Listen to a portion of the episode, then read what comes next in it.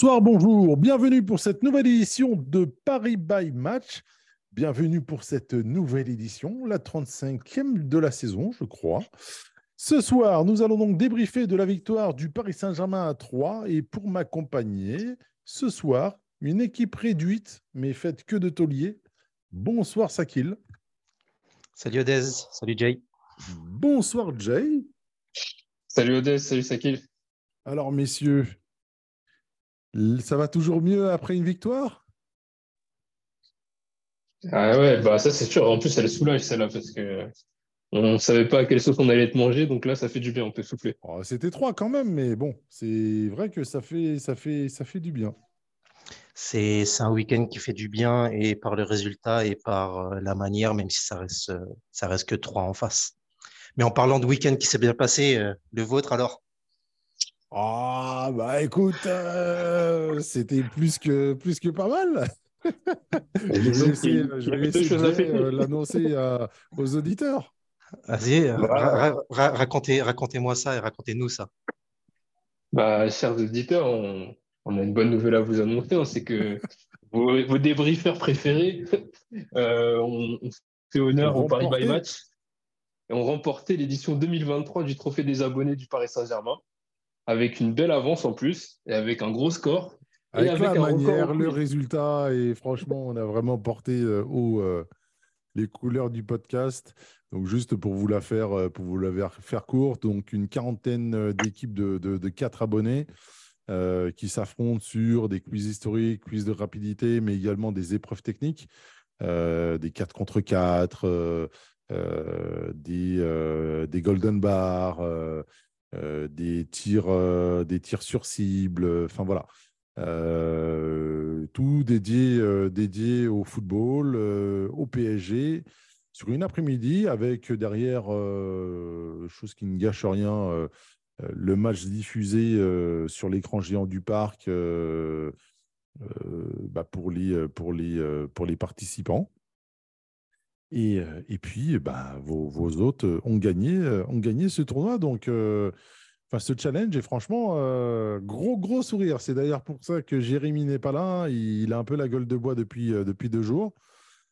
Il, avait, il a porté son sourire pendant, pendant 48 heures. Je crois qu'il le porte toujours. Et, euh, d'ailleurs, euh, vous aurez sans doute l'occasion de nous voir, étant donné qu'on nous remettra un prix de manière un peu plus officielle euh, lors euh, du dernier match de la saison sur la pelouse. Voilà. Jay, je ne sais pas si tu as quelque chose à rajouter là-dessus. C'est vrai que j'ai pas mal pris, euh, monopolisé la parole. Non, bah, déjà, on- un petit mot pour le club, parce que franchement, c'était peut-être pas facile pour, les, pour tous les bénévoles, enfin pas les bénévoles, les salariés du club, pardon. Ah, les salariés. Les ouais, salariés, les salariés c'était que des salariés. Organisé ça, euh, et en particulier les présentateurs. euh, Donc, je pense à Max et je pense à, Ambre Godillon, qui nous ont réservé un bel accueil. Je pense que c'est peut-être pas facile pour eux dans le climat actuel. Ça a été bien organisé, malgré une météo euh, pas facile. Voilà, tout a été mis en place pour que les abonnés passent une bonne journée. Et au final, bah voilà, on peut que encourager ce genre d'initiative parce que nous, les supporters, on est à la recherche de plus de liens avec le club. Donc cet événement, c'est un bel événement et c'est encore plus beau quand on gagne. Et on n'oublie pas, bien sûr, Michel Collard, l'historien du club, qui également participait à, à, à cet événement. Et, euh, et ça fait toujours plaisir de, le- de le croiser. Donc, euh, je lui passe, euh, je lui passe le bonjour. En tout cas, Donc, donc voilà, félicitations à vous d'avoir porté haut les couleurs du PBM et du club. Merci beaucoup. Et rendez-vous du coup, rendez-vous du coup le 6 juin, c'est ça, sur un peu du parc? Le 1er juin? C'est le 1er juin à Clermont Je crois que c'est le 1er juin, clairement, non? Je je- j'ai plus la date, je crois que c'était le 6. Il me semble, peu il me importe. semble que c'est le C'est euh, samedi 3. C'était Ah, prévu voilà, dimanche euh, 4, entre mais les c'est samedi 3. Voilà, entre En tout cas, en Ouais, tout cas, en tout, en tout cas, en tout cas, profitez, fr- profitez-en parce que ce jour-là, il n'y a que vous qui serez à la fête. Pourquoi? Parce que là, parce que l'after, à mon avis, il sera pas terrible. Oh, écoute, euh, tant que sur le terrain, euh, tant que sur le terrain, euh, ce soit fait avec la manière, que les touristes soient contents. euh, Qu'est-ce que tu veux que. Non, il n'y a, pas de- y a pas de raison. Il n'y a pas de raison. Ouais. En espérant que le code ne nous rattrape pas, par contre. Et qu'on soit va- champion. on, va, ouais, ça, ça va, ça va quand même être compliqué maintenant. Ah, bah là, je pense que ça va jouer à quoi? Une, une victoire, une victoire et demie? Ouais, ça devrait. De toute façon, dans deux matchs, si on gagne les deux prochains matchs, c'est bouclé. Ah, bah oui, là, là c'est mathématique. Et, et puis, euh, oui, mathématiquement, déjà, euh, on est sûr d'être européen. Bon, ça, après, c'est anecdotique. D'être en Champions League, tu veux dire? Européen, parce que au- au- dans le pire des cas, on finit troisième. Donc après, il y a le barrage. C'est vrai. C'est vrai, c'est vrai, c'est vrai. Mais bon, en tout cas, euh, super expérience. Euh, C'était moi euh, la quatrième fois, je crois que je le faisais, donc euh, quatrième ou cinquième fois. Et sincèrement, ouais, c'est vraiment, c'est vraiment plaisant. Donc voilà, si vous êtes abonnés, chers auditeurs, n'hésitez vraiment pas. toujours, courant mars, courant avril, vous recevez un mail du club. Soyez réactifs, faites-le parce que franchement, c'est vraiment une super expérience. Donc voilà, messieurs, on va revenir à notre pain quotidien, la Ligue 1. Donc, victoire du Paris Saint-Germain, 3 buts à 1 contre 3, donc avec euh, euh, but de Kylian Mbappé euh, dès la huitième minute. Vitinha qui double le score à la 59e. Chevalrin qui réduit le score à 2 buts à 1 à la 83e. Là, on se dit que c'est pas possible. On fera, on fera pas énormément de clean sheet cette année. On doit se prendre un but quasiment à tous les matchs. Et, derrière, Fabien Ruiz vient parachever cette victoire, donc 3 buts à 1, de fort belle manière d'ailleurs. Et, euh, voilà, victoire 3 buts à 1 à Paris, victoire qui fait du bien, comme disait Jay. Surtout après que la veille, euh, Marseille ait été battu contre Lens. Donc derrière, euh, on passe le troisième, on, grappille un point sur le troisième. Et puis en plus, bah, c'est pas plus mal de voir les Lensois derrière nous. Quelque chose à dire sur, euh, les trois buts du PSG, sur la... On va discuter de la manière derrière. Jay, euh, Sakil? Non, c'est un match, euh, de toute façon, on va pas, on va pas faire les étonner. On s'attendait à un match très abordable face à un adversaire qui était en, grande difficulté dans, bah, dans sa saison, dans le jeu, qui était sur une série de, défaites, de plusieurs défaites consécutives et qui est pratiquement déjà relégué. Donc, euh, c'était un, c'était un match à absolument ne, même pas. À l'extérieur, tout va bien. Oui, oui, c'est ça. C'est ce qui est, c'est ce qui est paradoxal. euh, c'est paradoxal depuis un moment, c'est qu'en fait, on est, euh, on est pratiquement intraitable à l'extérieur, mais à la peine à domicile, chose qu'il faudra corriger ce week-end. Mais euh, voilà, c'est un match qui s'est bien déroulé avec euh, les ingrédients qu'il fallait pour pouvoir euh, battre cet adversaire qui, qui, euh, qui était quand même très, très, très, très abordable, très facile, qui t'a laissé bien manœuvrer et qui était qui, qui t'a pas plus mis en difficulté que ça. Donc, encore fallait-il faire le travail, ça a été fait. Donc, il y a quand même y a quand même des choses. Bon, c'était pas un match, comment dire, c'était pas un match d'une exceptionnelle intensité. On peut simplement dire que le travail a été fait euh, sans, sans forcer. Et puis, bah, voilà, comme on l'a dit, c'est une bonne chose de, de récupérer euh, les trois points, de maintenir notre écart face, au, face à Lens et d'avoir creusé celui face à Marseille. Alors, Donc, très euh, sincèrement, très sincèrement, moi, j'ai trouvé le match très agréable. Bizarrement, euh, alors, bien évidemment, on remet ça dans le contexte de la période actuelle, en mettant en perspective la longue série qu'on vit depuis 2-3 mois. Euh, j'ai trouvé que c'était un match très agréable du PSG, euh, le premier depuis, euh, depuis un petit moment. hein.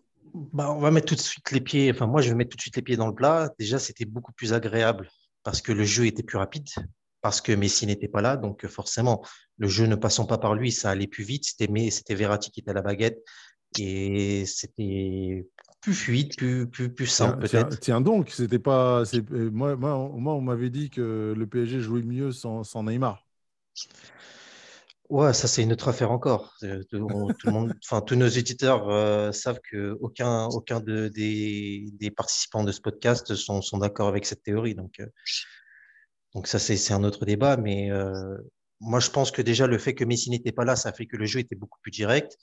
Ensuite, euh, comme j'ai dit, l'adversaire n'était pas très euh, répondant, donc euh, c'était pas bien difficile de les mettre en difficulté, de, de prendre le dessus sur eux et physiquement et surtout techniquement, parce que c'est techniquement que ça a été agréable, parce qu'on a réussi à faire les enchaînements, à, à, faire du, du, jeu dans des, des, petits espaces qui ont été, qui a été concluants. Donc euh, voilà pour ça, non, c'était agréable, mais moi je pense juste que c'était pas fou et il y avait de la place à faire beaucoup mieux, voire faire euh, incroyable. Mmh. Alors, la compo avant de, passer à la suite, donc euh, Christophe Galettino, ou plutôt Christophe Galtier, hein, parce que je crois qu'il est, passé en dessous de, notre, de notre pas si regretté ancien coach. Euh, donc, dans les buts, Gigio Donnarumma, Danilo Pereira, Sergio Ramos, Marquinhos derrière.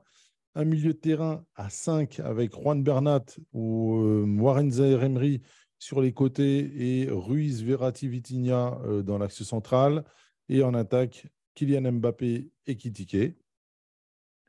Jay, il y a un absent et pas des moindres, Messi. Encore une affaire, chaque semaine, on a notre lot euh, d'affaires qui vient polluer la préparation du match. Petite parenthèse sur le Messi Gate. Comment est-ce que toi tu l'as vécu? Comment est-ce que ça a été euh, Comment est-ce que ça a été euh, Comment est-ce que tu l'as vécu? Et est-ce que tu pensais que ça allait nous poser un problème dans la préparation de ce match? Moi, je l'ai vécu avec beaucoup de recul parce que Messi, c'est un joueur que je suis depuis le début de sa carrière. On peut lui reprocher certaines choses. On peut lui reprocher de marcher, on peut lui reprocher de d'être euh, parfois un tyran avec ses coéquipiers, mais c'est la vérité de beaucoup de grands champions. Mais on ne peut pas lui reprocher son professionnalisme. Jamais. Personne ne l'a fait parce que c'est quelqu'un qui est, je pense qu'elle a un peu la même mentalité sur ça que Cristiano Ronaldo. Il est là aux entraînements, il reprend en général, euh, quand il y a des trêves internationales, il reprend avant les autres. Euh, donc, pour moi, j'attendais un petit peu d'avoir sa version à lui. Et j'ai bien fait d'attendre parce qu'en vérité, le club a, pour moi a proposé enfin, a imposé une sanction qui, était, qui me paraissait quand même disproportionnée euh, en, se cachant un petit peu parce qu'on sait que Messi il va pas renouveler a priori.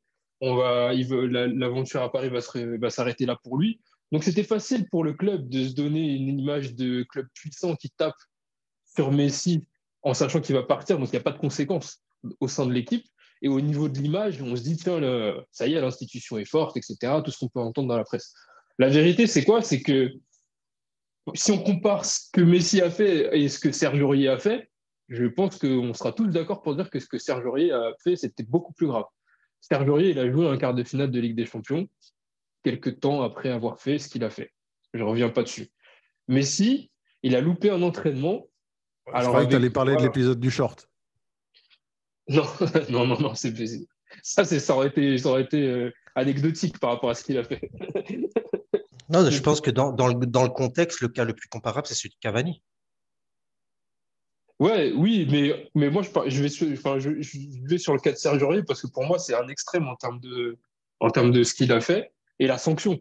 Là, il n'en a quasiment pas eu une sanction. Il a dû faire ses, ses excuses publiques aux 20 heures et il a joué après. Alors que pour moi, c'était inconcevable qu'il puisse encore jouer dans cette équipe en ayant insulté son entraîneur. Mais si il loupe un entraînement, et quand tu écoutes sa version, bon, déjà, il, s'excuse auprès du club et auprès de ses coéquipiers. Donc, bon, ben, déjà, c'est plutôt carré, euh, même si on sait que c'est de la communication qu'il a certainement été bien conseillé pour ça. Mais en tout cas, il le fait, il le fait bien. Bon, ça faisait un peu. Moi, ça m'a fait un peu de la peine de le voir dans cette position, parce qu'on avait l'impression qu'il y avait un, un mec derrière la caméra avec une Kalachnikov qui lui disait ce qu'il fallait dire.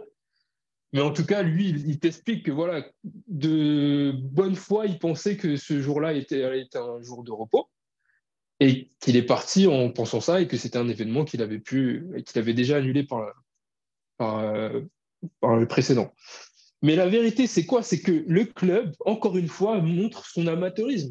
Parce que ce qu'on comprend, une fois qu'on a la version de Messi et qu'on a le rétropédalage du club en termes de sanctions, puisque la sanction a été annulée, bien qu'on pourra dire qu'elle n'a jamais été officiellement annoncée, il y a eu un manque de communication entre le club et le joueur, puisqu'on sait très bien que le club savait que Messi partait ce jour-là. Les dirigeants le savaient. le point de désaccord, c'est qu'ils n'ont pas donné le feu vert pour qu'il le fasse. Mais ils le savaient. Donc après, qu'est-ce qui s'est passé vraiment? Pour moi, c'est un foutoir total. Qui, Ça me paraît assez simple euh, de savoir ce qui s'est passé. Hein. Si tu prends le, comme, comme, comme on en avait discuté euh, la semaine précédente, après la victoire contre euh, Angers, il y avait eu trois jours de repos. Ils avaient repris, repris l'entraînement que le mercredi pour jouer contre Lorient le dimanche. Donc, si en, toute logique, il y a des jours de repos qui étaient prévus après le match de Lorient. Sauf qu'il y a eu des fêtes. Et donc, peut-être dans le vestiaire, à un moment donné, ça a été dit Ah, bon, bah, si c'est comme ça, les jours de repos sont annulés, parce que ça, c'est la bonne volonté de l'entraîneur de laisser les jours de repos. On connaît tout ça dans le Football Manager. Mais à mon avis, les jours de repos étaient annulés. Et comme tu dis, le club savait très bien qu'il avait cet événement prévu. C'était et, après, voilà, c'est de la communication. Chacun de son côté. Après, les jours de repos, c'est pas toujours automatique non plus. Hein. Oui, mais ce que je veux dire, ce que je, ce que je veux dire, c'est qu'à partir du moment où, où ton boss il dit, euh, bah, tu on sera en repos euh, lundi, sauf que le, le, dimanche soir, il y a un truc qui se, qui se passe mal et qu'ensuite il te dit, bah, finalement, euh, il n'y a pas de repos. Sauf que ça a été notifié. Je ne sais, pas, je sais pas comment ça se passe, si c'est juste verbal ou si c'est c'est euh, à l'écrit. Les joueurs, reçoivent leur planning en fait avec les entraînements. Donc voilà, peut-être que peut-être que c'était notifié dans le planning et qu'ensuite ils ont décidé de changer, mais sauf que à partir du moment où c'était euh, lui, il a prévu son truc, il l'a prévu, c'est tout. C'est comme tout un chacun. À partir du moment où tu as pris tes billets d'avion et que ton boss il dit euh, finalement je vais changer tes vacances, ah, non c'est mort, j'ai pris mes billets d'avion moi. Là c'est pareil. Bah ouais, moi je suis, d'accord avec ça. Pour moi, enfin pour moi je pense que c'est la faute du club. Pour moi, et clairement, je pense que c'est la faute du club. Et c'est pas pour défendre Messi, parce qu'au début, je pense qu'il y a plein de gens qui, en ont eu après Messi en se disant Ouais, de toute façon, il respecte pas le Paris Saint-Germain, il en a rien à foutre et tout. Je pense pas que ce soit. Peut-être qu'il n'est pas aussi impliqué qu'on l'aurait souhaité. Maintenant, il y, a, des, il y, a, des, erreurs de sa part, il y a des erreurs de l'équipe, etc. On ne va pas revenir dessus. Mais on ne peut pas lui reprocher à ce mec-là de ne pas être professionnel. Il l'a été pendant 15 ans au plus haut niveau en sélection et dans son, club précédent. Chez nous, en, deux ans, il n'a jamais euh, eu de, de, problème de discipline ou de, retard ou de tout ce que tu veux. Donc, on ne peut pas remettre en cause le professionnalisme d'un tel joueur.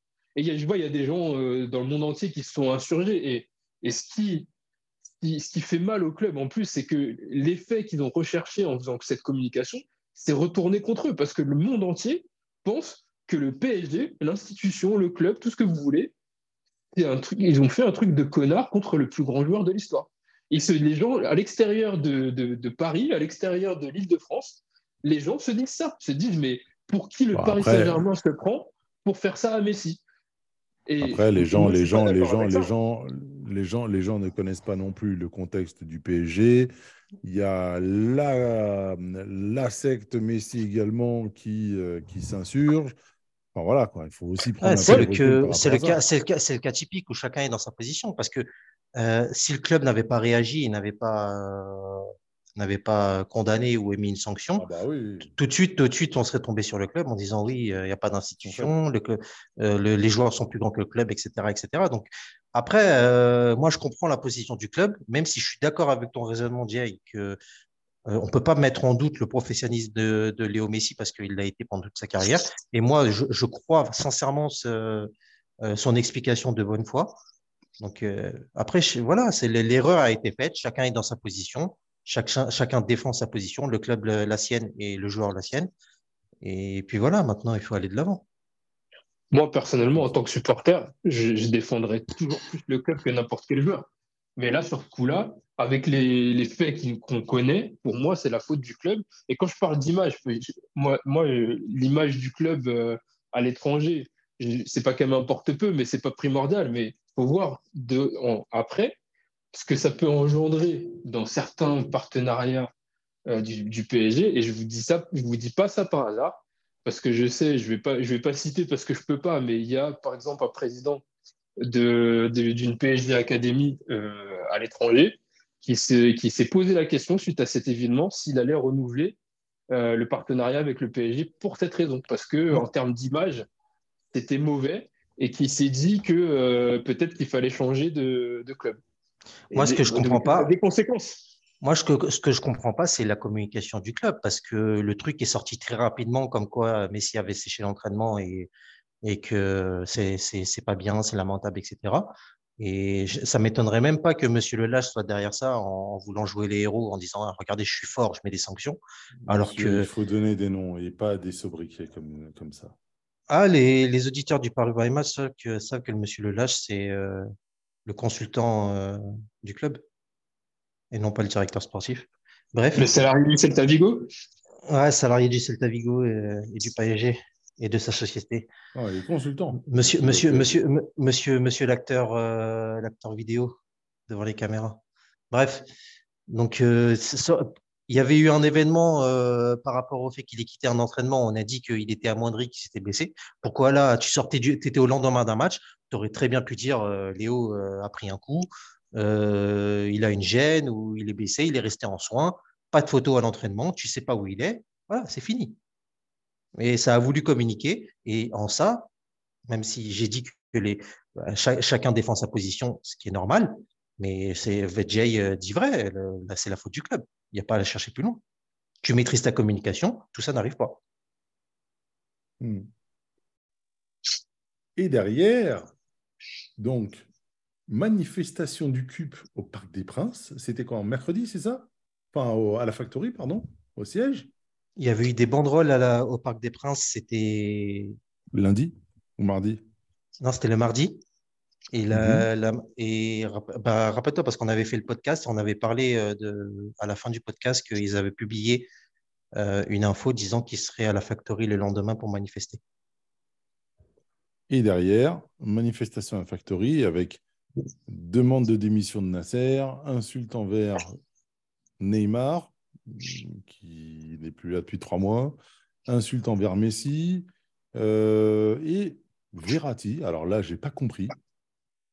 C'est vraiment, je crois, la première fois où je sens que Verratti est pointé du doigt. Comme ça. Vous avez une explication ou euh, réelle hein? Ouais. Moi, moi, je pense que c'est.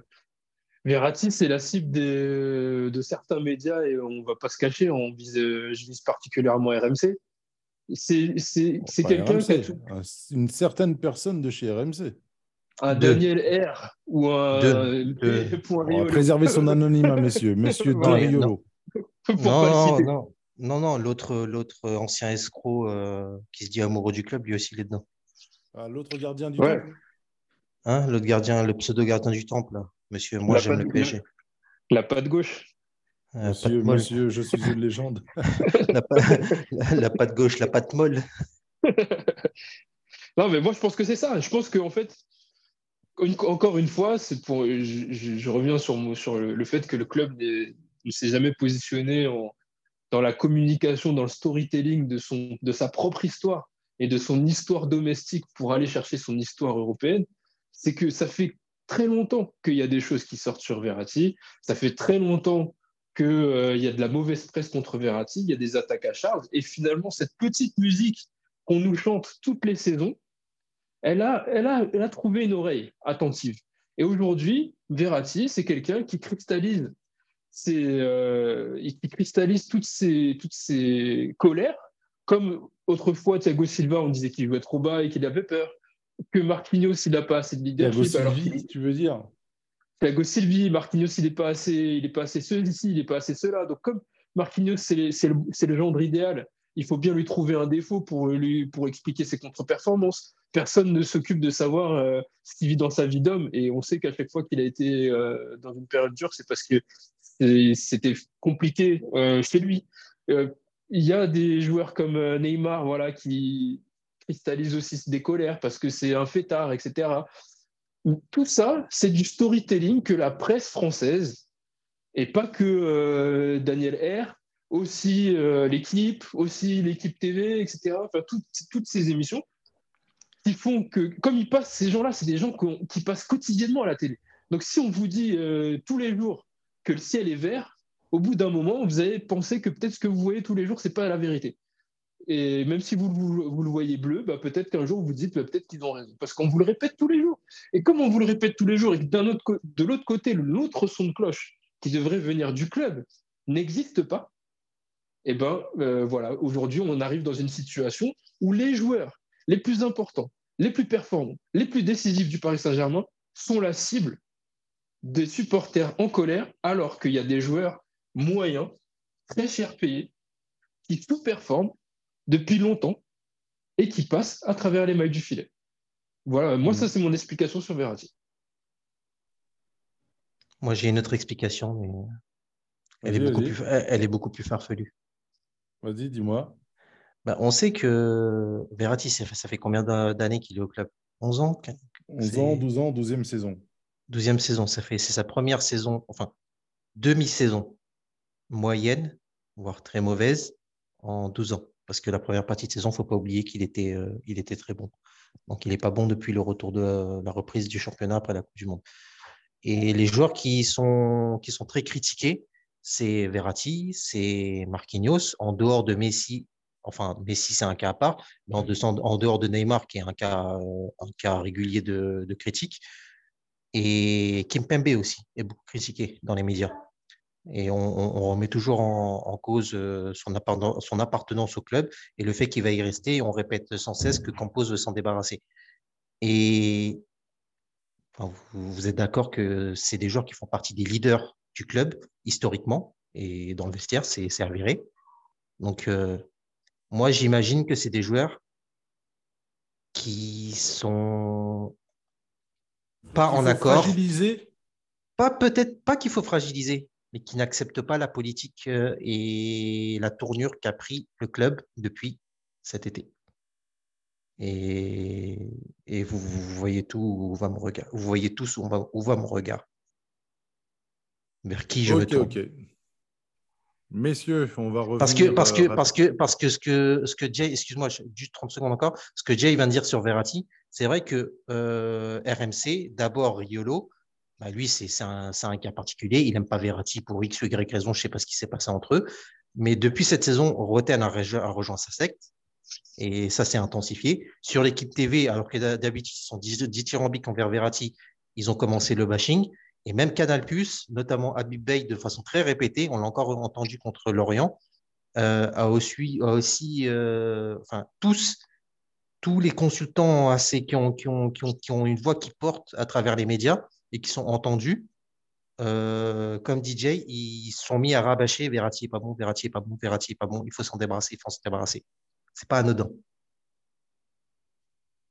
Tu penses que notre ami tu penses que notre ami euh, a, le bras aussi long? Ah, Je pense que du côté de Bondy, on n'aime pas l'Italie. Ok. Bon. Les choses sont dites. Tu penses de Bondy ou Vigo? Tu me diras. Bah, c'est à côté, c'est la porte d'à côté. c'est le palier. Messieurs, on va revenir sur le match. Euh, donc, comme je le disais en préambule, Match assez agréable, sans Messi. Euh, on aurait pu penser qu'on aurait été dérangé une énième fois, et ça n'a pas été le cas euh, par tout ce qui est extra, sportif. Est-ce que vous avez un, moment pivot, un match où, un moment où le match a basculé? Ouverture du score rapide. Ok. Ouais, je vais dire pareil. Moi aussi. Je n'ai pas, vu trois, pas vu trois euh, euh, nous inquiéter plus que ça. Et à partir du moment où on avait marqué, je pense qu'on avait fait euh, vraiment le plus dur. Sachant que, alors je ne sais pas si c'est vrai sur la première moitié de saison, enfin la, partie de saison avant la Coupe du Monde, mais depuis le retour de la Coupe du Monde, à chaque fois que le PSG a été mené au score, ils ont perdu. Et à chaque fois qu'ils ont ouvert le score, ils ont gagné. Donc, euh, ouvrir le score euh, pour le PSG euh, en ces temps-ci signifie la victoire. Je vous ai perdu? Non, non, on est là, on est là, on est là. Jay Ouais, bah, écoute, ouais, moi, c'est la même chose parce que je pense que Je sais pas si les gens se rappellent, le match aller euh, au parc, euh, moi j'y étais, euh, trois, ils nous ont fait trembler parce qu'ils ont joué crânement leur chance. Et là où j'étais surpris, c'est que hier, ils ont. Bah, après, je sais que leur contexte à eux était moins bon, mais ils ont, pas, ils ont joué petit bras, ils ont mis le bus, etc. Et cette stratégie-là, quand tu prends un but tôt, elle meurt tout de suite, en fait. Hmm. Donc, puisque le but, c'est de limiter la casse, voire de ne pas prendre un but. Et si tu arrives à écœurer suffisamment euh, les attaquants et ça, c'est arrivé. Hein, je ne sais pas si vous vous souvenez du PSG Ajaccio, mais Mo Ochoa, il nous avait écuré en arrêtant 26 tirs. Au bout d'un moment, tu te dis que ça va jamais rentrer et que tu acceptes de ne pas prendre les trois points et d'en prendre qu'un. Là, hier, euh, quand tu mets un but à la huitième minute, bon, bah, les, gars, les gars, ils se regardent et ils se disent euh, bah, ça va être dur ce soir. Quoi. Et puis, on essaye de ne pas en prendre six. Et quand tu penses au gardien, il n'a pas été mauvais. Hein. Il a fait des, belles parades, le gardien de 3. Et je pense que petit à petit dans le match, euh, ils, ont pensé au, record euh, de buts euh, à l'extérieur du Paris Saint-Germain, parce que ça arrive toujours trois, ça arrive toujours à cette période de la saison, c'est-à-dire en fin de saison. Et quand nous, on est déjà champion et qu'il n'y a plus rien à gagner, bah, on est plus détendu. Mais là, il y avait de l'enjeu pour nous. Et si, les, si tout le monde était en mode mission pour faire passer un message, ça aurait pu faire encore plus mal. Hein. Messieurs, je vais vous sortir ma petite euh, marotte euh, du moment. La statistique de passe d'Mbappé. Et bien sûr, elle est à 82,6%. Au-dessus de 80, c'est ça? Au-dessus de 80. Donc, euh, on, est, on, est, on est sur quelque chose, les gars. Hein. On est sur quelque chose, clairement c'est au-dessus de. C'est en dessous de 75, 75-80% euh, le PSG perd. Voilà. Mhm. Donc, euh, je vous dis, on tient un truc à suivre. Messieurs, on ne va pas non plus s'attarder sur, euh, sur ce match. comme je l'ai dit, trois points, next. Un grand pas de fait vers le championnat. Il reste plus que quatre matchs. On a six points d'avance. Euh, autant dire que si on gagne le prochain match, on a un pied, euh, on a un pied euh, en Ligue des Champions déjà, et puis un pied sur plutôt une main sur le, trophée. est-ce que, est-ce que vous, il y a quand même un certain soulagement de votre part, même si c'est pas encore fait mathématiquement, mais est-ce qu'il y a quand même pas un soulagement où vous dites enfin, euh, on va pouvoir passer à autre chose? Bah, je pense que c'est le sentiment de beaucoup de, supporters du, Paris Saint-Germain cette année. Le soulagement est surtout qu'on se dit, allez, encore un mois et c'est fini. Quoi. Ah bah c'est pas tant, c'est pas tant, c'est pas, c'est pas tant sur la saison, le 11e titre ou quoi. C'est juste qu'il reste quatre matchs et allez, on, on remballe et on se revoit en juillet. Ouais, c'est vrai. Hein. Le vrai soulagement, ce sera ça, c'est que cette saison se termine, puisque moi, ça fait, bien, euh, ça fait bien quelques mois que je vais au Parc des Princes à reculons. Après, sur, sur la situation euh, du, au classement, moi, je n'étais pas inquiet pour le titre. Je me disais qu'ils allaient le faire, même si euh, le club tanguait et tout. Je me disais, bon, avec les matchs qui restent, je pense que ça reste quand même des champions, hein, les mecs qui jouent au PSG. Donc, ils ont quand même un minimum d'orgueil, même s'ils ne le montrent pas assez souvent. Le vrai soulagement, c'était pas dans le match du PSG, c'était dans le match de, entre Lens et, Marseille. Parce que moi, ce qui m'aurait fait mal, c'est de pas être champion et que Marseille le soit devant nous. Ah, ça, ça, ça, ça c'est insupportable. Tu, tu, parles, tu, parles, tu, tu parles de Lens, euh, Lens l'équipe euh, qui ferait un plus beau champion que le PSG, c'est ça? Ouais, le, les rois du beau jeu. Enfin, le Barça avec le meilleur public. Qui ferait, qui, qui, ferait, qui, ferait, qui, ferait, qui ferait un plus beau champion que l'équipe qui, euh, qui est leader depuis la première journée du championnat. Ouais, mais... Visiblement, on est champion par hasard. Alors. et, euh, et, et, pour te pour aller, excuse-moi, juste, je, je, mon propos, juste par rapport à l'inquiétude, comme je l'ai dit assez récemment, à partir du moment où Lens et Marseille, ont, sur toute la saison, ont marqué de façon constante moins de points que toi, et qu'ils n'ont jamais été en, en, capacité de réduire l'écart avec nous malgré euh, notre période de trou euh, indécente, c'est-à-dire que depuis la reprise et même depuis leur victoire euh, à Bollard, Lens n'a pas repris de, points sur nous. L'écart est resté le même. Et Marseille, l'écart a augmenté. Donc, à quel moment on peut penser qu'ils peuvent être champions? Je ne sais même pas si les gens pensaient qu'ils pouvaient être champions. Mais quelque part, en France, et vous connaissez cette petite, euh, cette petite marotte qui revient toujours de, du petit. C'est du petit qui va manger le gros. Donc, pendant les années. Euh, écoute, le petit qui va manger le gros, cette polémique, on l'a jamais quand c'est Lyon qui est sixième ou septième du championnat. alors que c'est le deuxième, c'est le deuxième budget, budget du budget, budget, budget de France. Non, c'est clairement Paris contre la province. C'est euh, les, euh, les, petits provinciaux face au gros, euh, à la grosse capitale. le folklore marseillais, le contexte lensois, et puis, et puis voilà. Non, mais après, tu vois, en fait, là où je dis le, petit contre le gros, je parle plus de Lens, parce que Lens, quand même, mine de rien, qu'on aime ou qu'on n'aime pas ce club, c'est un club historique de, de, de, Ligue 1 et anciennement de D1. Moi, je suis, je suis, très content de les voir à ce niveau-là. Et, moi, vous savez comment je défends notre championnat je suis très content que des clubs historiques du championnat soient en position d'être en, Coupe d'Europe et tout, c'est très bien. Maintenant, ça ne veut pas dire que je veux qu'ils soient champions à notre place, il hein, ne faut pas exagérer. Mais ça, c'est bien. Mais vous avez dans la presse, puisque c'est beaucoup la presse qui s'exprime, vous avez des gens qui sont pour Marseille, plus ou moins ouvertement, des consultants qui ont été anciens joueurs, des consultants qui n'ont jamais joué là-bas, mais qui, ont plus une sympathie pour ce club-là, des journalistes qui, sont, ont plus d'affinité avec ce club-là.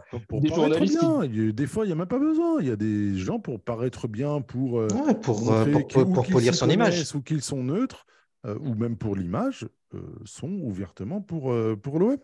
Ou pour, ou pour, Lens. Ou pour l'autre. Pour l'autre. Ça, peut être Lille, ça peut être Lens. Voilà pour l'autre. Et, ce que j'allais dire tout à l'heure, c'est souvenez-vous, moi, le, le truc qui m'avait beaucoup bloqué il y a quelques saisons, c'est quand on avait, quand Strasbourg venait de remonter en Ligue 1 et qu'on avait perdu chez eux et qu'en en, ouverture de téléfoot, c'est quand même la messe du dimanche euh, du foot depuis 40 ans, vous aviez un direct à Strasbourg, comme si Strasbourg avait gagné la Coupe de France ou, euh, je ne sais pas, euh, un titre particulier. Et on avait un direct avec, oui, qu'est-ce que ça fait de battre le Grand Paris Saint-Germain et tout. Mais qu'est-ce que ça te rapporte à la fin d'avoir gagné contre le Paris Saint-Germain? Trois points et du prestige, une histoire que tu raconteras à tes enfants dans le bilan. Mais ça sert à rien. Pas, ça mérite pas Surtout que derrière, il s'était écroulé.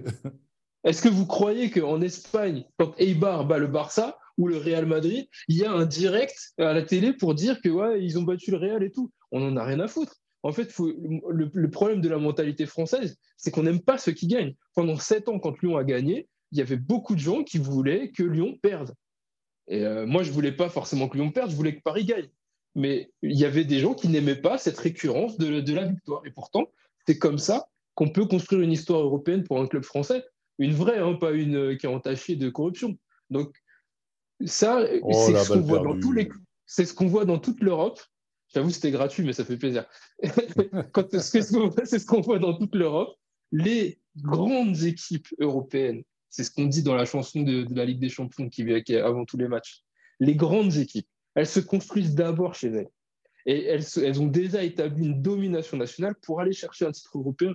Et si on ne peut pas, en termes de pays, encourager, pas forcément le Paris Saint-Germain, mais le club dominant du moment, à aller chercher plus haut, plus loin, pour le bien-être de tout le monde, hein, parce que les retombées seront nationales. Plus vous allez avoir des clubs qui performent, plus vous allez avoir le vivier qui nourrit le monde entier, qui va, continuer à se ressourcer et on va gagner des Coupes du Monde, on va gagner des euros, etc., parce que la formation française fonctionne. Donc ça, c'est bénéfique pour tout le monde. Tant que la presse n'encouragera pas ça, on aura toujours un problème dans, ce pays-là, parce que les autres le font. L'Angleterre, euh, les tabloïds, ils sont très durs envers leur, leur club, mais pas quand euh, ils jouent en Coupe d'Europe. Le drapeau avant tout. Ben oui. Messieurs, euh, on va clôturer cette page 3 euh, Paris Saint-Germain avec vos tops et vos flops. Euh, qui veut commencer? Je vais commencer. Alors en top, Warenza Emery, qui est, qui est pour moi l'homme du match. Il a sorti un match vraiment extraordinaire. Éblouissant. Éblouissant. Et c'est également mon top pas à son poste et il a littéralement dominé euh, ses vis-à-vis. Il a, il, est monté, et ses collègues, il est monté crescendo dans le match. Il a perdu très peu de duels. On peut bien, on peut bien aller chercher euh, du côté du 2-1. Euh, je sais pas, j'ai pas fait attention à où est-ce qu'il était, Et peut-être que c'est un, un peu parti dans son dos, mais bon, c'est assez anecdotique à côté de tout ce qu'il a fait pendant tout le match. Il a créé beaucoup de situations, il a arpenté son côté. Et vraiment, pour moi, ça, ressemble à un match référence pour un jeune qui, va, qui, rentre de plus en plus dans l'équipe et qui est pas loin euh, avec euh, ce qu'il a montré là de, venir toquer à une place de titulaire. Ensuite, euh, je vais dire Fabien Ruiz, même si je n'ai pas trouvé son match éblouissant, son abnégation m'a fait plaisir. Il a beaucoup tenté. Il a été assez propre dans le jeu, beaucoup de, toujours aussi présent pour récupérer des ballons. Euh, beaucoup de frappes et ça a fini par faire mouche avec ce joli but. Donc euh, bravo à lui. Euh, d'abord ma mention spéciale que j'adresserai à, à Hugo Ekitike pour l'ensemble de son match. Il a été persévérant, utile. Il n'a pas renoncé, même si c'est difficile pour lui. Euh, je trouve qu'il a, il a fait de bonnes choses et il a fait preuve de beaucoup de volonté dans le pressing, dans euh, le repli, euh, ses, gestes défensifs, mais aussi ses gestes offensifs. Le ballon qu'il donne à, à Verratti qui aurait, pu, qui aurait pu marquer un fort joli but sur cette action. Et il a manqué un peu de chance face au but, mais il ne faut pas qu'il faut perde espoir à ce niveau-là. Et ensuite, en flop, Kylian Mbappé, parce que j'ai pas du tout aimé son comportement. Euh, toujours, toujours râler sur ses partenaires, les, les bras levés, euh, euh, rabâché parce qu'il n'a pas eu le ballon ou que il a été, ça lui a été donné dans une mauvaise position. Euh, c'est un peu gratuit, mais à un moment donné, j'étais assez. Ça un peu quand même.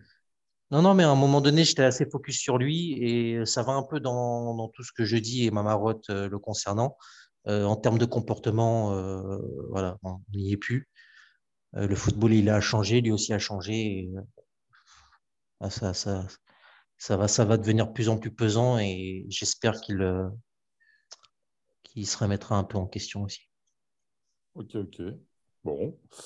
Euh, bah écoute, je vais t'emboîter le pas étant donné que euh, je partage un petit nombre de, de joueurs. Moi, j'ai bien aimé, donc, bah, comme tu l'as dit,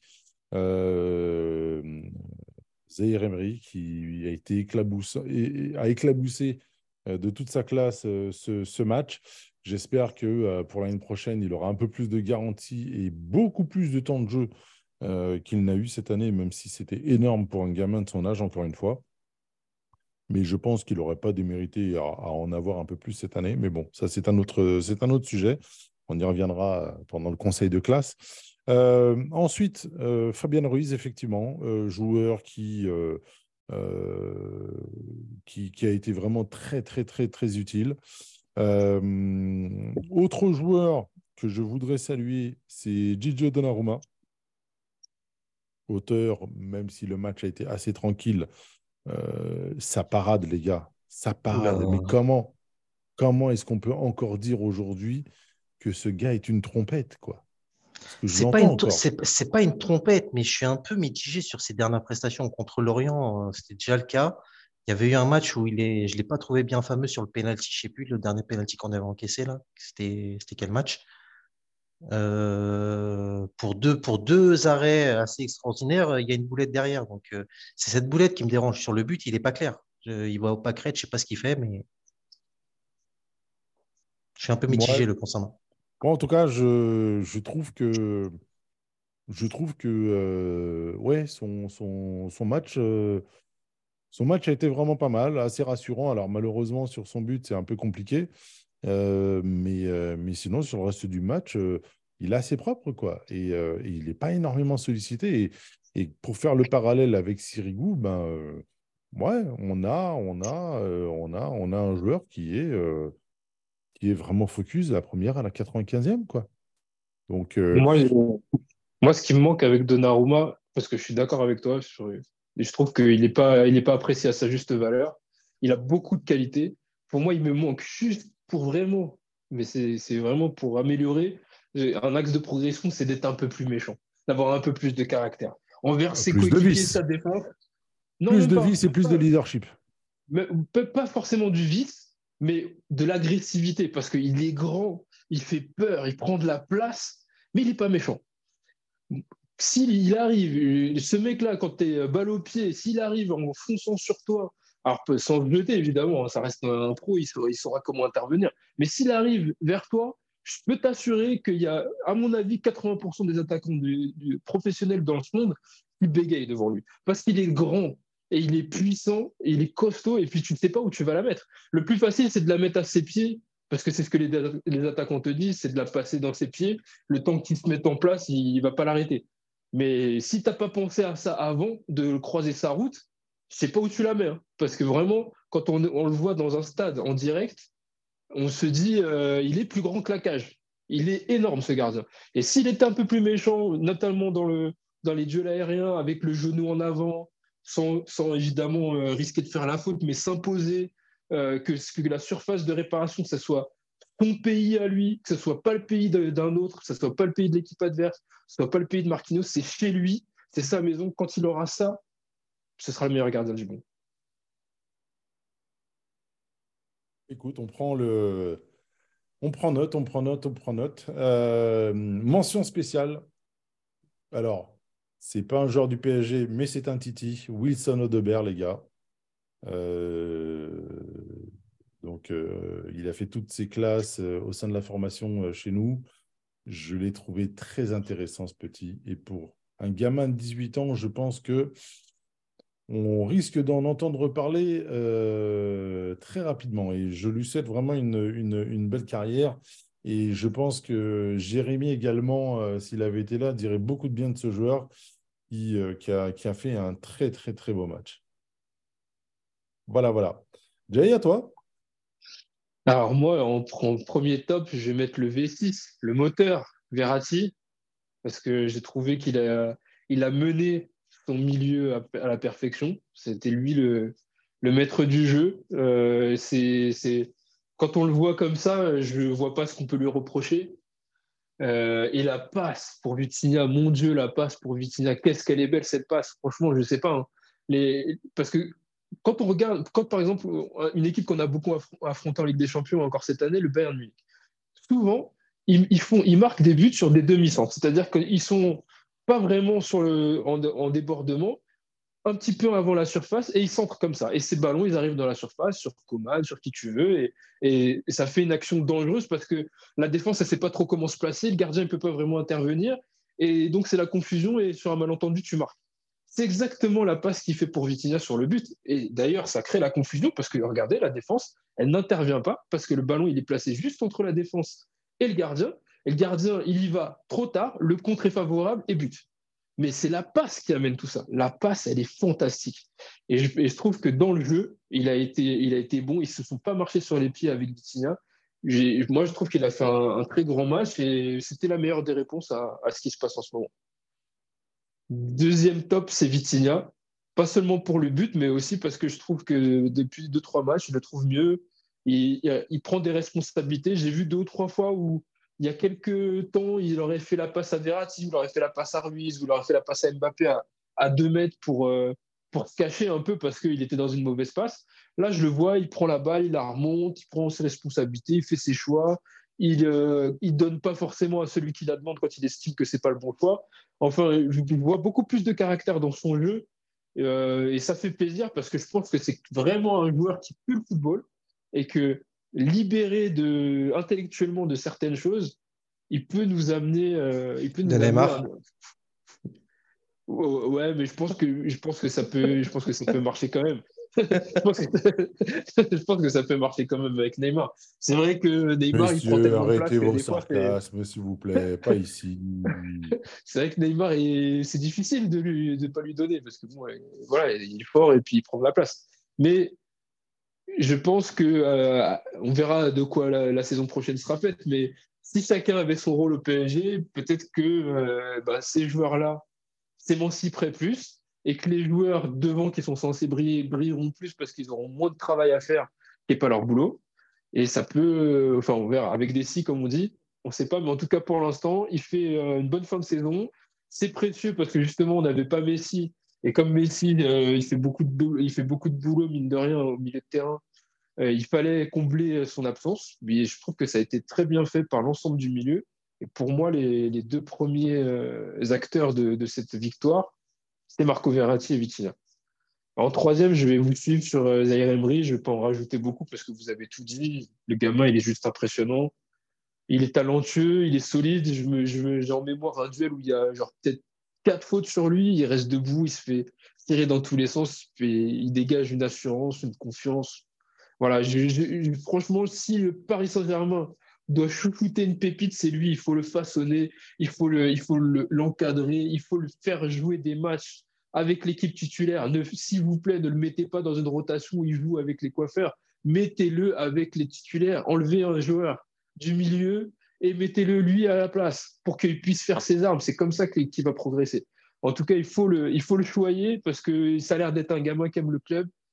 Il l'a dit en interview d'après-match qu'il était. Il a la tête bien faite. Il a la tête bien faite. Il a dit qu'il était content euh, d'avoir finalement du temps de jeu. Il dit voilà, il aimerait en avoir plus, mais il en a régulièrement. Donc ça lui va quand même. Et je pense qu'il est, amené. Euh, ouais, que c'est inespéré. Donc déjà, il y a l'humilité encore à, ce si jeune âge. Donc euh, franchement, je voilà, gros coup de cœur pour lui et qui continue comme ça et que, Christophe Galtier lui offre encore plus de temps de jeu avec, avec la fin de saison et, le fait qu'on se rapproche petit à petit du titre. Et en mention spéciale, je vais mettre Fabien Ruiz aussi parce que je trouve qu'il a, il a fait un bon match, assez juste. Et quand il est comme ça, bah, il est précieux. Hein. je pense qu'il a encore euh, d'autres choses à montrer. Euh, on, on, se rappelle du match contre Ajaccio, donc on sait qu'il est capable de faire plus. Maintenant, il faut que tous ces gens-là trouvent leur place dans le club et, au milieu de terrain, à voir s'ils vont rester et à voir si euh, on va construire autour de ce milieu de terrain. Mais en tout cas, je suis persuadé que ces joueurs-là ont beaucoup plus à nous donner. Pas un mot sur Sergio Ramos. Ben, il était là. Trois mots. ok. Non, il a fait. honnêtement, il a fait une belle intervention, un duel euh, où il a, il a bien rassuré tout le monde. On en a discuté hier euh, quand on était au parc des euh, quand on était au parc des Princes dimanche, pardon effectivement, il a été précieux et même s'il ne l'aime pas, je sais reconnaître quand il a été bon, il a été bon. Voilà. Au moins, c'est dit. Messieurs, est-ce que vous avez d'autres choses à dire sur, euh, sur ce match? Non, bah, je pense qu'on a tout dit. Hein. On peut évacuer. Euh, euh, on va revenir, on va revenir rapidement sur, sur tout ce qui s'est passé la semaine dernière. Donc, c'est vrai que ça a été assez compliqué et il a, on a laissé entendre que Lionel Messi allait être sanctionné de deux semaines sans match et sans salaire, etc. Vidéo la veille de match, vendredi, veille de match, 48 heures avant le match, pardon, où il s'excuse, où il soumet son incompréhension, comme l'a dit Jay tout à l'heure. Et surprise, lundi matin, ou non, mardi, pardon, de retour à l'entraînement.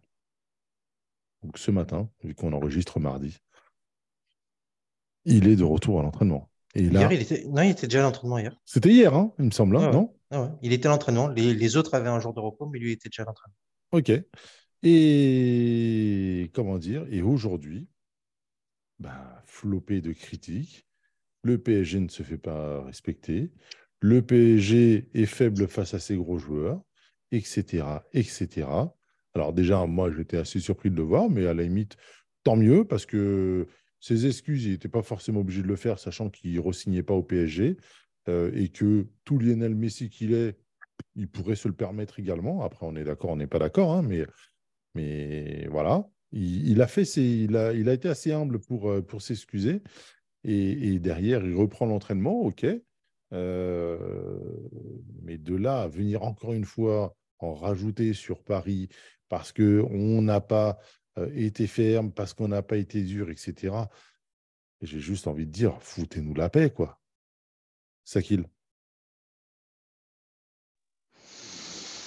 Non, mais c'est.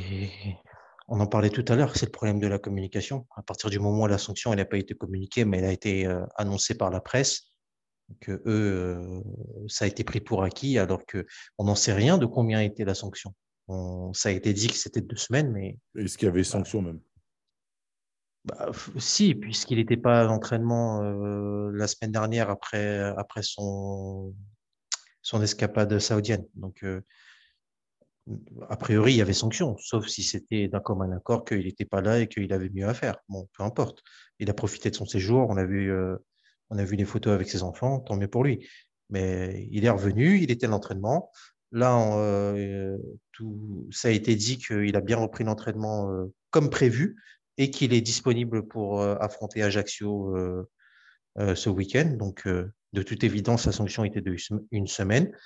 Euh, même Galtier qui a été interrogé euh, en avant-match et en après-match, il s'est bien gardé de dire que de combien était la sanction et de faire tout, tout commentaire euh, concernant cette situation. Après, comme, comme j'ai dit tout à l'heure, hein, si on si n'avait pas sanctionné, on, on, on était l'institution faible qui se fait marcher dessus par les joueurs.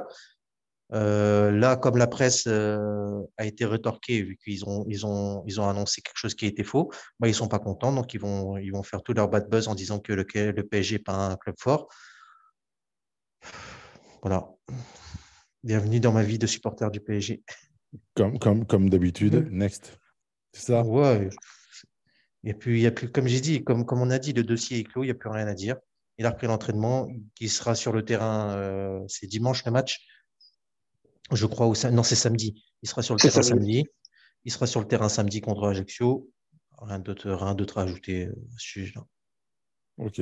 Jay, tu voulais dire un mot là-dessus? Bah voilà, juste je dire un mot aux gens qui ne sont pas contents et qui parlent de, de faiblesse de l'institution. Qu'est-ce que vous voulez qu'on fasse de plus? Il y a eu un, comme on a dit tout à l'heure, comme on a expliqué tout à l'heure, il y a eu un quiproquo qui a été qui a été à l'initiative du club, puisque c'est quand même lui, c'est quand même le club, l'employeur, c'est quand même l'employeur, c'est quand même l'employeur qui doit donner euh, le calendrier, etc. Et peut-être que le club, avant de s'exprimer sur la place publique, pouvait laver son linge, sale en interne, ce n'a pas été fait. Euh, aujourd'hui, on se retrouve avec cette situation-là où euh, vous avez un joueur qui a fait, du point de vue du club, une faute, qui s'en excuse, faute, à moitié faute avouée à moitié pardonnée. Il y avait deux semaines, c'est une semaine, finalement, de toute façon, pour moi, la, sanction, quoi même s'il l'avait fait en pleine conscience, etc., et que c'était la faute venait de Messi, c'était disproportionné, une amende suffisait. Euh, deux semaines, euh, vous, vous, imaginez qu'on ne donne pas accès aux installations du Paris Saint-Germain à un joueur comme Lionel Messi, etc. C'est impensable. Donc, euh, je pense que l'institution ou le club s'était trompé. Et c'est tout à leur honneur d'avoir revu leur position. Maintenant, il y a une saison à finir, il y a des matchs à gagner. Parlons de terrain, parlons de l'avenir du club. Il y a beaucoup, beaucoup de sujets plus importants que ça à évoquer dans la presse. Donc, euh, bah, tournons la page euh, avec eux gentiment et puis passons à autre chose. Et puis souhaitons une bonne fin de saison au club et aux joueurs. Ok, ok.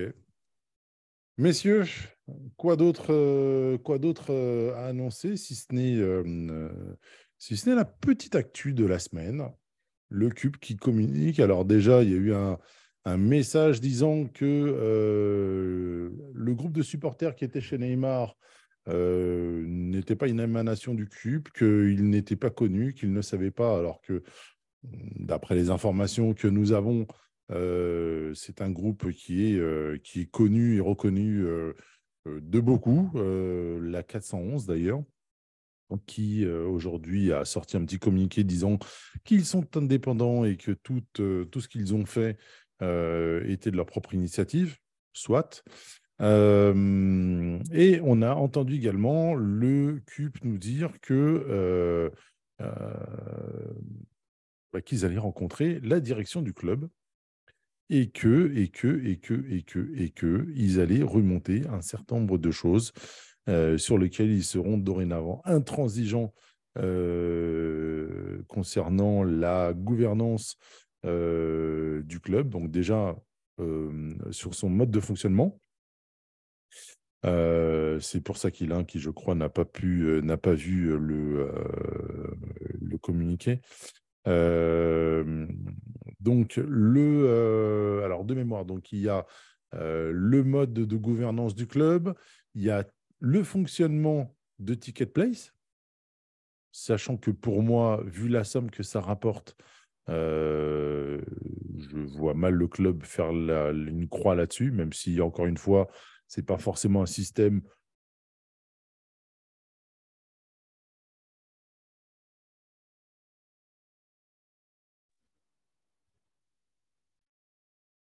oh, Excusez-moi, ça a coupé. C'est pas un système c'est pas un pas système. un système que je que je que j'apprécie, excusez-moi, euh, mais que dans un contexte de fair play financier, euh, bah, c'est de l'argent, euh, c'est de l'argent assez bienvenu pour le club. Et, et aujourd'hui, ils vont pas, ils vont pas revenir, ils vont pas revenir là-dessus. Enfin, en tout cas, je vais pas les voir revenir comme ça sur sur le sujet. Et le dernier, alors il y en avait une quatrième, mais je l'ai oublié, mais en tout cas la troisième, c'est euh, le fait que le Echter devienne le maillot domicile euh, du club, quoi qu'il arrive, qu'il y ait des variantes, mais que le BBRB euh, soit euh, euh, le BBRBB pardon soit de mise chaque saison. Donc, donc voilà. Donc Sakil, c'est quoi ton, ton retour? Non, mais les revendications, après. Moi, j'ai toujours un problème par rapport à, ça, parce que c'est Jay, une fois, qui, avait dit que chacun devait rester à sa place et que tu as des ri- dirigeants qui dirigent et des supporters qui supportent. Après, c'est facile à dire. Je, suis tout à fait d'accord qu'il faille euh, euh, relever euh, des choses et s'exprimer quand les choses ne vont pas bien et euh, exprimer sa colère. Maintenant, ce qui me dérange, c'est la démarche de solliciter une réunion pour dire ce qu'il faut faire. Je ne peux pas concevoir que des supporters qui sont un groupe aillent dire à des gens qui sont des, dirigeants, des businessmen, euh, comment il faut faire pour faire tourner le club. Donc, euh, il y a tellement de, on le répète assez régulièrement ici, il y a tellement de paramètres à prendre en compte, qu'ils soient économiques, marketing, euh, sportif. Il y a tellement de choses à prendre en compte dans la gestion d'un club de football que tu peux pas juste te dire euh, je veux plus que ça se passe comme ça, il faut que ça se passe comme ça, etc. Non, c'est pas ça, c'est pas comme ça que ça marche. Il y a un actionnaire qui a acheté le club, qui met de l'argent euh, tous les mois, tous les jours, je sais pas, mais il met de l'argent. Euh, il attend des retours sur son investissement. Il a un projet pour le club, il le gère à sa façon. Ça fonctionne, ça fonctionne pas, certes. On peut, on peut, on peut être en désaccord avec certaines choses, mais euh, solliciter un rendez-vous pour dire euh, il faut que ça se passe comme ça, on veut que ça se passe comme ça, euh, moi je trouve ça un peu aberrant. Je sais rester à ma place et faire confiance aux dirigeants qui sont, qui sont en place, qui ont fait du bon travail pendant de nombreuses années. Et c'est pas parce que en une période très difficile éco- économiquement, ce depuis le Covid, euh, on sait qu'on s'y retrouve pas économi- économ- économiquement, pardon, qu'on a perdu en revenus euh, liés au championnat. Euh, Il y, a, plein de choses qui font que c'est de plus en plus difficile. L'amènement de la première ligue, les sommes de nos concurrents que reçoivent nos concurrents qui sont disproportionnées par rapport aux nôtres, qui font que on, ne peut plus vivre de la même façon. Donc, on, doit- trouver d'autres solutions pour pouvoir continuer à, vivre et espérer atteindre ce rêve qu'on a de gagner la Ligue des Champions. On fait des erreurs. Après, aux dirigeants d'apprendre par- sur leurs erreurs, mais je pense pas qu'il soit euh, nécessaire de, le- de leur donner des, des conseils ou exiger des choses de la part de, de- de personnes lambda euh, qui ne maîtrisent pas tous les éléments d'un dossier aussi complexe. Ensuite, sur les autres, euh, les autres euh, sujets, le maillot Echter, je le Alors, conçois Oui, Ju- Juste avant de- que tu passes là-dessus, je voulais juste clôturer sur ce point-là euh, euh, que tu viens d'évoquer. C'est que le contexte actuel au club est très compliqué. L'après-Covid est compliqué. Euh, la masse salariale est ce qu'elle est. Et si on veut continuer à rester ambitieux alors que la Première Ligue continue de fausser, de creuser le fossé entre, entre, entre le continent et- et le championnat anglais, euh, ça va plus devenir possible. Et à tous les gens qui me traitaient de fou encore il y a quelques années euh, sur la faisabilité de la Super League, les gars, elle n'a jamais été aussi proche. Elle n'a jamais été aussi proche. Voilà. Ouais, tu as le, t'as le nouveau contexte de- de- du fair play financier. Il faut réduire la masse Mhm. salariale. Certes, masse salariale dans laquelle on s'est embourbé en signant des gros joueurs, mais c'est ces gros Ça, c'est joueurs. clair, on s'y est C'est- mis. c'est- c'est- c'est- c'est des- Ce sont ces gros joueurs qui ont- qui t'ont permis de, de vivre. Euh, Faut pas, faut pas, faut pas être niais. Et il faut le reconnaître, c'est avoir signé Léo Messi, c'est avoir signé, avoir Neymar, Mbappé et euh, en, déplaise à Jay, avoir signé Ramos, qui te permet d'avoir un, des revenus merchandising qui sont ce qui sont, qui font de toi le club le plus euh, prospect financièrement euh, sur les peut-être deux, trois dernières années. Tu me corriges? Je, pense que sur les deux, trois dernières années, on est le, le club sportif qui, qui, a, qui a la plus forte expansion économique. C'est bien ça? Oui, oui, c'est la plus forte. On est les numéros un en termes de ticketing, donc de revenus, euh, de revenus, euh, de revenus jour de match. J'ai regardé d'ailleurs euh, sur, j'ai comparé avec pas mal d'autres sports. sincèrement, c'est très très très très très très chose qu'on fait. Alors tout ça, tout ça, tout américain qui est tout ça, tout ça avec la contrainte de ne pas avoir son stade pour soi, d'avoir un petit stade de, près de, de, la propriété du stade, d'avoir un stade qui. Ah, c'est un autre débat qui supposément n'est pas suffisant en termes d'hospitalité pour nous. Enfin bref, le, le, débat est vaste et long, mais euh, il, faut, il, faut, il faut que tout le monde ait bien conscience de ça et ce n'est pas, pas pour rien que. Et autre, autre élément, avant que je finisse, c'est aussi l'explosion, bah, ça va avec la première, l'explosion du marché euh, des transferts qui font que les joueurs n'ont plus le même coût qu'auparavant. Donc, euh, tu te retrouves à payer euh, des joueurs comme Bitinia, avec tout le respect que j'ai pour euh, l'homme et le joueur, à 40-42 millions, alors qu'auparavant, avec 40-42 millions, tu avais Luka Modric. C'est ça. Messieurs, autre, euh, tu allais dire donc euh, le maillot par contre. Oui, non, c'est pas. Oui, par contre sur les, choses comme le maillot, après c'est une histoire d'identité et ça je peux tout à fait le comprendre. C'est c'est on est tous un peu surpris quand on voit des maillots qui ressemblent pas à grand chose, même si on s'y attache après par l'habitude et euh, qui ne reflètent pas forcément nos couleurs. Les, les maillots 3 et 4 qui sont dans des couleurs un peu tout et n'importe quoi, comme le maillot avec lequel on a joué euh, dimanche, bon, ça peu importe, c'est, ça fait partie de la stratégie. un maillot à l'extérieur, c'est pas très grave. Mais euh, le, que le maillot domicile soit euh, siglé Echter, bon, je pense que ça peut s'entendre et on peut, on peut leur accorder ça. Après, les trucs, les, les, les histoires ticket place, tout ça, je ne maîtrise pas du tout le sujet. Donc, je, je m'abstiendrai de, de, donner quelconque avis là-dessus. Jay bah, Déjà, première, première réaction, ce qui s'est passé chez Neymar, c'est impensable, c'est la honte.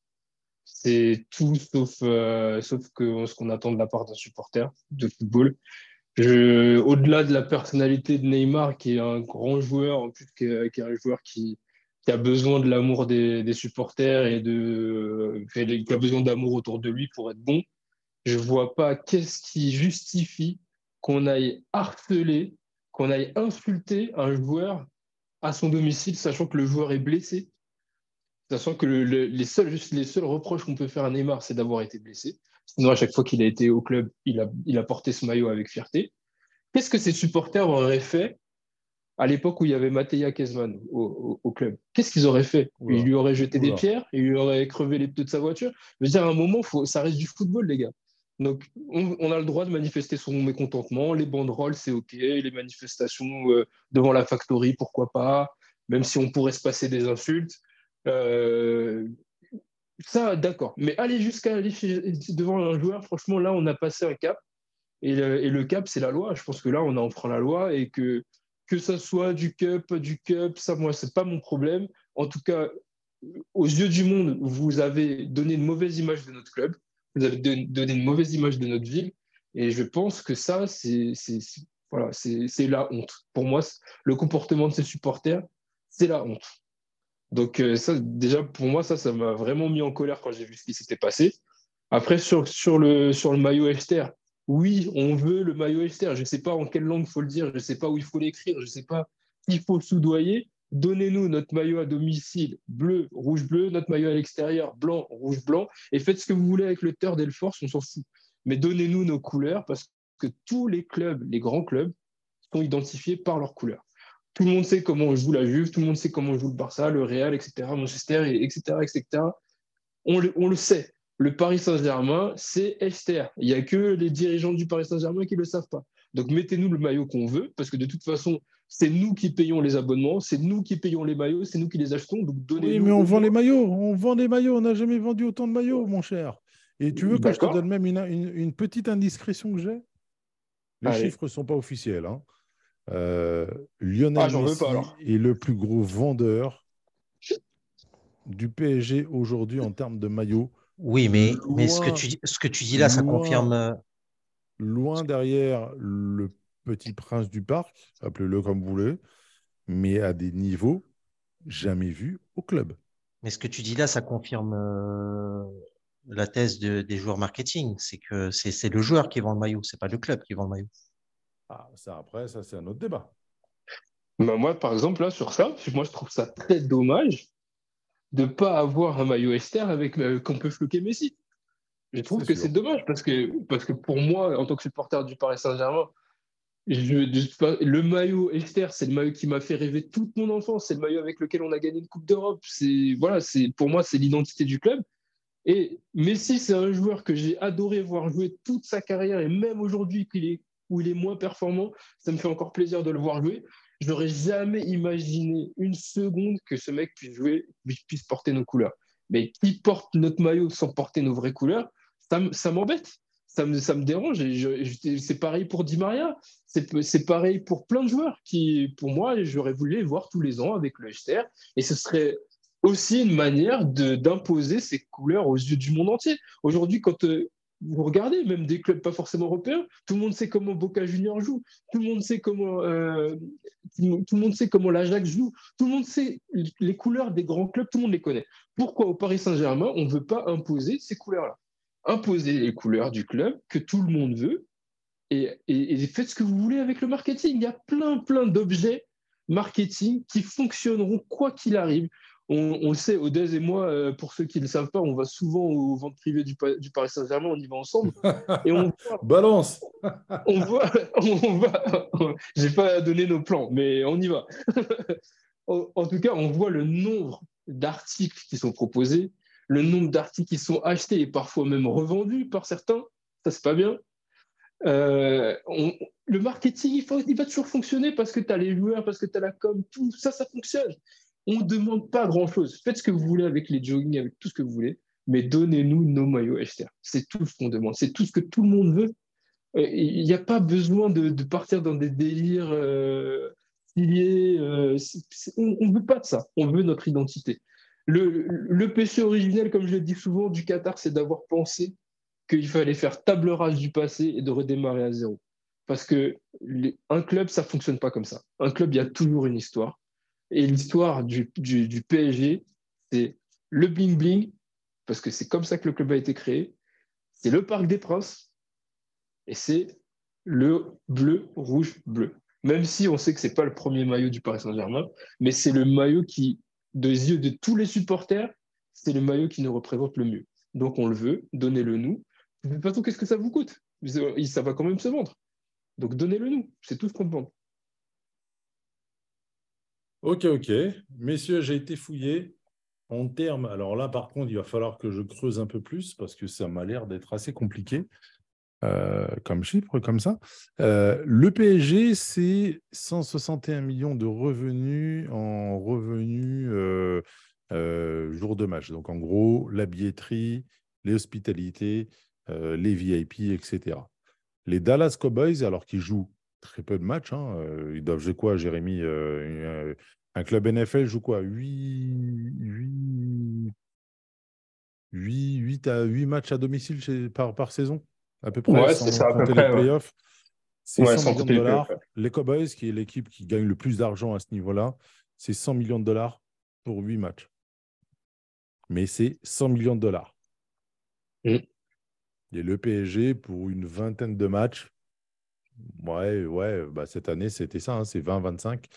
Euh, c'est euh, 161 pour un stade de 42 000 places. Et on n'est pas aux États-Unis. Parce que le prix des loges au stade, ce n'est pas celui du Parc des Princes. C'est clair. Je ne sais pas si on mesure le côté exceptionnel de, de, ces chiffres-là. Et je vais, je vais vous creuser parce que ce sont des choses qui, moi, m'intéressent euh, de base déjà, mais, euh, mais voilà, les standards sont quand même assez élevés. Et malheureusement, c'est le sportif qui pêche, c'est le sportif qui n'est pas à l'heure. Ce n'est pas le marketing. Vendre les maillots, machin, c'est vital aujourd'hui, encore plus dans une société de communication et de consommation dans laquelle on est. Euh, on est obligé de faire le buzz, malheureusement. On est obligé d'être, à la pointe en termes de, communication euh, et, euh, et, au, niveau, au niveau des différents médias.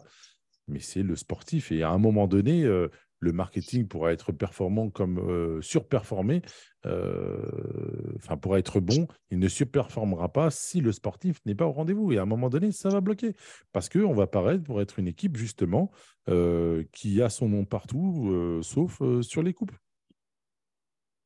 Ouais, non, mais c'est internationaux. C'est ça. C'est clair, et il faut que le club, enfin pour moi, il faut que le club comprenne justement, parce que je pense qu'ils ont des gens qui sont bons pour le marketing, je, je, trouve que depuis euh, deux, trois saisons, je l'avais déjà dit, la communication est moins bonne. En tout cas, elle était, elle était meilleure à une époque. Maintenant, il faut qu'ils se rendent compte aussi que comme ils ont les bonnes personnes à ces postes-là, il faut mettre les bonnes personnes aux sportifs et que l'un peut servir l'autre. Autant le marketing peut servir le sportif puisque ça génère de l'argent qu'on peut dépenser dans le sportif. Mais le sportif, en termes d'image, c'est ça qui parle le plus aux gens. Parce qu'aujourd'hui, si dans le monde entier, euh, on, connaît le Paris Saint-Germain, c'est certes parce qu'il y a des grands noms, mais c'est aussi parce que tu les vois en Ligue des Champions. Donc, si tu n'es pas en Ligue des Champions tous les ans, tu peux avoir les joueurs que tu veux. Ça ne sert à rien. Donc, l'un peut servir l'autre. Il faut qu'ils comprennent ça et qu'ils arrivent. Là, maintenant, ça fait quand même longtemps qu'ils sont en place et qu'ils sont au club. Il faut qu'ils comprennent que tout ce qu'ils ont fait au marketing, c'est exceptionnel. C'est exceptionnel, c'est une réussite incroyable. Mais il faut comprendre qu'on attend pour vraiment, vraiment que le projet Paris Saint-Germain de 2011 soit une réussite, la consécration sportive. il ne faut pas banaliser la, récurrence des titres nationaux, mais nos ambitions, même si on les annonce plus en début de saison, on les connaît. Et donc, au moins, même si on ne l'atteint pas, si au moins dans la manière on donnait des émotions aux gens, ça ferait encore plus grandir le club et la marque. Et ça, je mm. pense que ça, c'est peut-être un argument qui peut leur parler aux, propriétaires et aux gens qui dirigent ce club, parce que je pense que ça, c'est aujourd'hui demander à, n'importe quel euh, supporter de foot du monde entier qui a vu cette Coupe du Monde s'il pourra un jour oublier cette finale. Personne ne l'oubliera cette finale, parce qu'il y a eu de l'émotion. Et c'est ça le football, c'est ça le sport c'est de l'émotion. C'est l'émotion que les, joueurs peuvent transmettre aux spectateurs, aux téléspectateurs, aux supporters. C'est ça qui reste, c'est ça que vous n'oublierez jamais. C'est ça qui fait que l'homme que vous êtes aujourd'hui est supporter du Paris Saint-Germain parce qu'il y avait un enfant qui a vécu des émotions à un moment avec ce club et qui l'oubliera jamais. Et comme on dit souvent, tu peux changer de femme, de métier, de voiture, etc. Mais tu ne changeras pas de club parce que ça, c'est profond. Ça, ça, et tant qu'ils n'auront pas compris que ça, c'est un facteur qu'on peut monétiser, eh ben, ils passeront à côté d'une partie de, du projet, pour moi en tout cas. Hmm. Ok, ok. pendant que tu parlais, je suis vraiment désolé, mais j'étais en train de faire mes petites recherches. Je, sais que ça intéresse Sakil, hein, euh, et bien évidemment, je pousserai ça un peu plus dans le détail euh, par la suite. Le Paris Saint-Germain, donc, gagne beaucoup plus d'argent que les Knicks, les Lakers en revenus par match à la saison. Hein. Sachant qu'ils ont euh, une quarantaine de matchs dans des, dans des salles de 20, 20 000 places. Euh, donc, grosso modo, ils sont sur la même moyenne de places assises que nous. Euh, et ils gagnent, ils gagnent entre 115 et 130 millions de dollars à l'année. Donc, vous voyez que les performances du Paris Saint-Germain, qui n'est pas propriétaire, encore une fois, comme l'a dit Sakil de ses murs, est, vraiment exceptionnel. Donc, euh, à suivre, voir comment est-ce que ça va se passer euh, lorsque Messi sera parti. Euh, à voir, à voir, à voir, à voir, à suivre. Messieurs, on en a terminé. Merci à toi, Sakil. Merci Odez. Merci Jay. Passez une bonne soirée, les gars. Merci Jay. Merci Odez. Encore félicitations pour ce tout beau trophée. Merci ah bah, Sakil. félicitations à toi. Félicitations également à Jérémy et également à, son fiston. Euh, Jersey, grand merci à toi aussi. Et quant à vous, mesdames et messieurs, on se donne rendez-vous dès la semaine prochaine pour débriefer du grandiose Ajaccio Paris Saint-Germain qui nous attend. Au revoir, bonne semaine à vous.